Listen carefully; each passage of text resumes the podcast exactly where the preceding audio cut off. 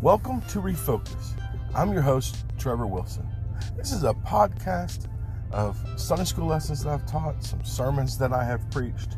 Uh, I have various guests at different times. Uh, basically, the, the whole idea is to just kind of refocus back on the Word of God, going back to those Bible stories, studying the scriptures. Let's just, just kind of get out of ourselves, out of our own thinking, and go back to the Word of God and see what He has to say. I love those old Sunday school lessons when we were kids. We seem to have gotten away from some of those, just the bare bones bottom of what the Word of God, the meat and potatoes, if you will. So I hope you enjoy and pass along and share. Now, let's get to the lesson.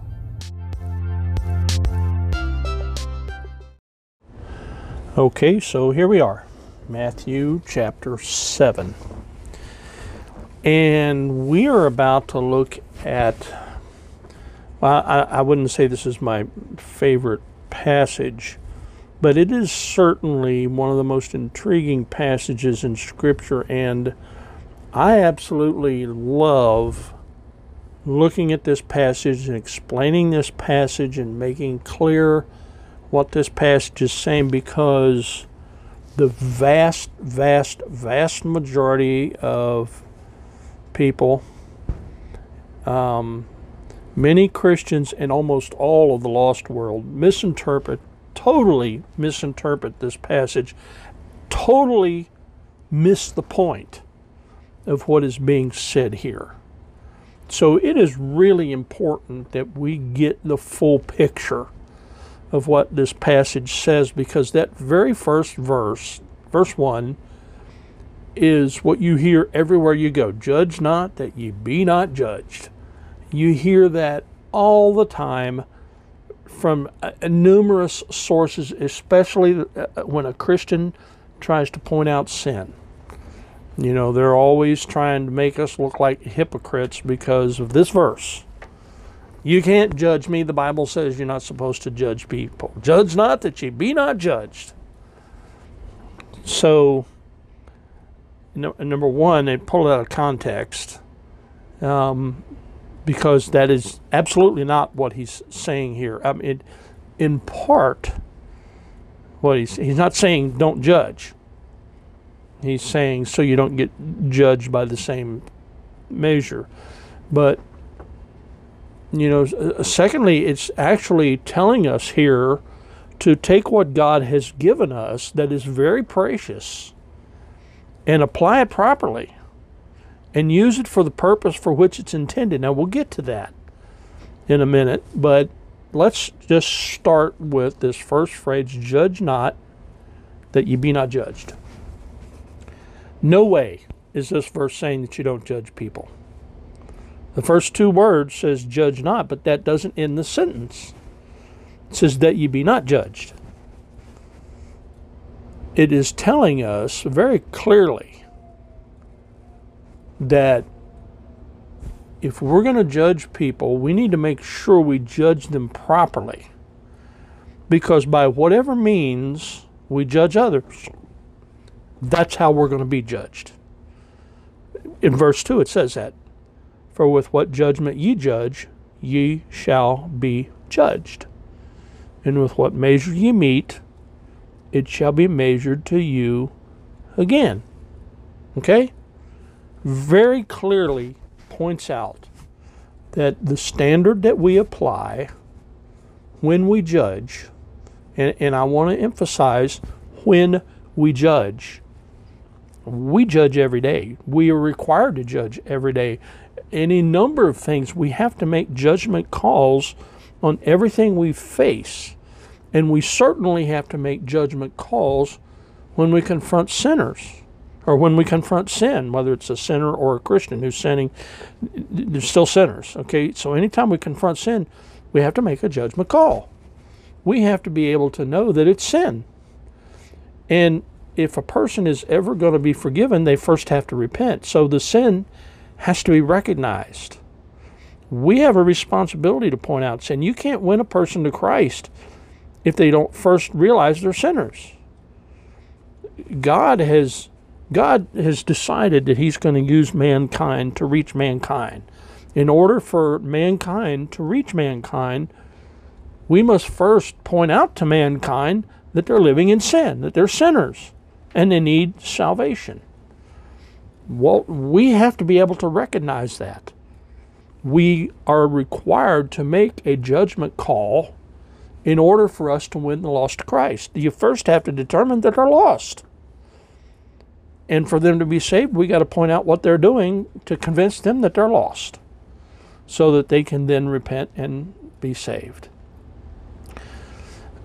So all it's telling us is that if if we're going to do that or when we do that, I should say, make sure that we're applying that judgment properly. Make sure that we're using the correct standard. Um, we, we cannot judge people by one standard and expect for us to be judged by a different standard. The standard applies to everybody sin, because sin is sin. Okay? So we first have to recognize that there's a standard here. And, well, we first have to recognize that this verse says we must judge. We are going to judge. We are required to judge. And secondly, that there's a standard that applies when we judge. And he kind of gives an example, and I kind of get a kick out of the way he does that because there's humor here. Uh, God does have humor. In verse 3, and why beholdest thou the mote that is in thy brother's eye, but consider not the beam that is in thine own eye? How wilt thou say to thy brother, Let me pull out the mote of thine eye, and behold, a beam is in thine own eye? In other words, he's saying you have a standard for yourself that allows you to commit sin or greater sin, and yet you are going to hold somebody else to a standard that does not allow them to commit any sin or something not nearly as egregious as the sin you're committing. I mean, this is like anything else. You really can't do anything for Christ. You can't even talk to God if you have sin in your life. So you, you have to constantly be cleansing yourself. We have to look at the lifestyle that we lead and the things that go through our, our minds, the things that are in our hearts, and, and first cleanse those things, confess our own sins. So anytime we judge, we must first judge ourselves and then use the standard by which we judge ourselves to judge others. Now, if you want to apply a liberal standard, then you got to apply a liberal standard to others. But we don't tend to do that. We tend to nitpick other people and then let things slide in our own life. So, you know, he's picturing somebody with this big, huge beam sticking out of their eye, and somebody else has just got a little speck in their eye, and, and we expect them to let us help them remove the, the speck out of their eye when we've got this big beam sticking out of ours. So it's kind of a funny picture. Um, he he kind of gets pretty pretty down and dirty here. Um, verse five, he says, "Thou hypocrite." I mean, first he calls us hypocrites for for judging by a, a double standard. First, cast out the beam of thine out of thine own eye, and then thou shalt see clearly to cast out the mote out of thy brother's eye. You got a beam in your own eye, it's blocking your vision. You can't see properly. You don't even recognize what that mote is. You, it, it may be inconsequential. Uh, in fact, you're not going to be able to be see clear enough to get that little speck out of somebody else's eye. I mean, if you you're not going to go to an eye doctor who can't see and have him inspect your eyes and and have him you know poke around inside your eyes when he can't see what he's doing. Well, that that beam that is in our own eye is hindering our judgment of others, um, and we're hypocrites if we're going to try and tell somebody else what sin is in their life and more importantly how they go about correcting it if if if our vision is being blocked by sin that is in our own life it's uh, you know it, it's a double standard. So the point thus far at least is that this this passage certainly is not telling us not to judge. It's telling us when we judge that we make sure we're judging everyone by the same standard by which we're judging ourselves because we know we constantly sin. We have to be aware of sin in our own lives, and we need to constantly purge it out and recognize the things that we do in order for us to recognize the things that, other, that others do. Because in order to find sin in our own life, we have to plead for God to reveal it to us. We oftentimes don't even recognize the fact that we're sinning. But through a prayer and a good relationship with Christ and reading of the Word and all the things that are necessary to live a good Christian life, God has a way of pointing those things out to us. And, and when we see that process, when we observe that process, He then reveals to us the things and the tools that we need in order to recognize sin in other people's life. I mean, after all, Christians are only one, the only ones really that can recognize sin. Um, it's not that the world doesn't know right from wrong; they pretty much do but they tend to sugarcoat it and they tend to explain it away and they tend to uh, um, uh, apply faulty principles like situation ethics and you know things like that to condone the things that they do. Um, so you know we as Christians have a unique ability that God has given us in order to recognize not only recognize sin but to deal with sin because we need to we need to have a demeanor and, and an ability and a communication skill and uh, a familiarity with what goes on in the world in order for us to communicate with the world. We gotta we gotta make it a situation where people are willing to listen to us, and that kind of takes us into this final verse here.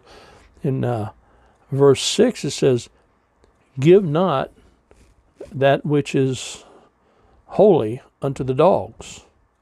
Neither cast ye your pearls before swine, lest they trample them under their feet and turn again and rend you. So here's the picture God has given us a very special gift because He wants to use us to win the lost. Okay? So, in order to win the lost, he gives us the ability to recognize sin. He gives us the, the ability to, con, to show a contrast to the world uh, of what it's like to be a Christian as opposed to being a sinner. He um, gives us the power of attraction. People can look at us and see that we have something they don't. We have something very beautiful and wonderful that guides our lives, and we can live happy and joyous lives free from stress and worry and and and and um, and you know being involved in the sin of the world. People people pretty much know what they're doing doesn't give them satisfaction. They go out and party all night and do all kinds of ungodly things and really enjoy it. But the next morning they wake up with a hangover or a regret for what they've done or or you know something of that nature. They look at us and we can go to bed happy and wake up happy. So we have that special gift or that gift of attraction so they can look at us and see that hey you've got something that i really need um, so it's a it's a very precious commodity that we possess and he's saying look don't don't take what god has given us th- this ability to reach the lost this ability to guide people to jesus christ to in- introduce salvation to them and cast it on it says in um, give not you know, holy that which is holy unto the dogs for the dogs to lap it up and and um, and take it away. It's neither cast ye your pearls before swine. I mean, what what we have, the gift of salvation that we have, and the, and and the character that God implants, the the, the residing of the Holy Spirit within our hearts is is a pearl you know, it, it lives, you know, a pearl lives inside a clamshell. And, you know, you can hide it or you can take it out and wear it and show the world. God, God says that's us. We're the pearls. We're the beauty. We've been taken out of that, that murk and that mire and that, that hidden place. And he wants us to he wants to put us on display before the world. And why does he want to do that? because he wants the world to look at us and see that we have what they don't have, something they need. He says, and you got to do it, says, lest they trample them under the feet and turn again and rend you.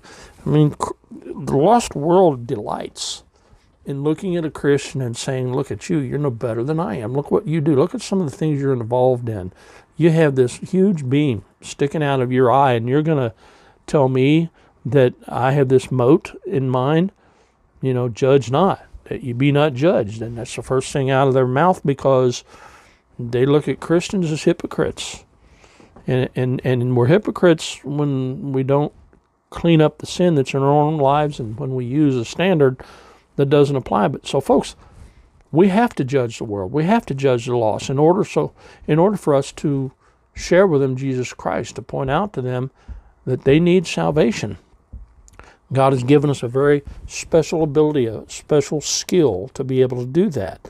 Something we might need to work on and develop, but it nonetheless, it's a pearl that God has given us to show to a lost and a dying world, a world that desperately needs to know Jesus Christ. Because if we don't do it, do it appropriately, they're going to turn on us and use it against us, and they're going to defeat us. Okay, that's the first six verses, chapter seven. We'll pick it up in chapter in verse seven when we come back. Thank you. God bless.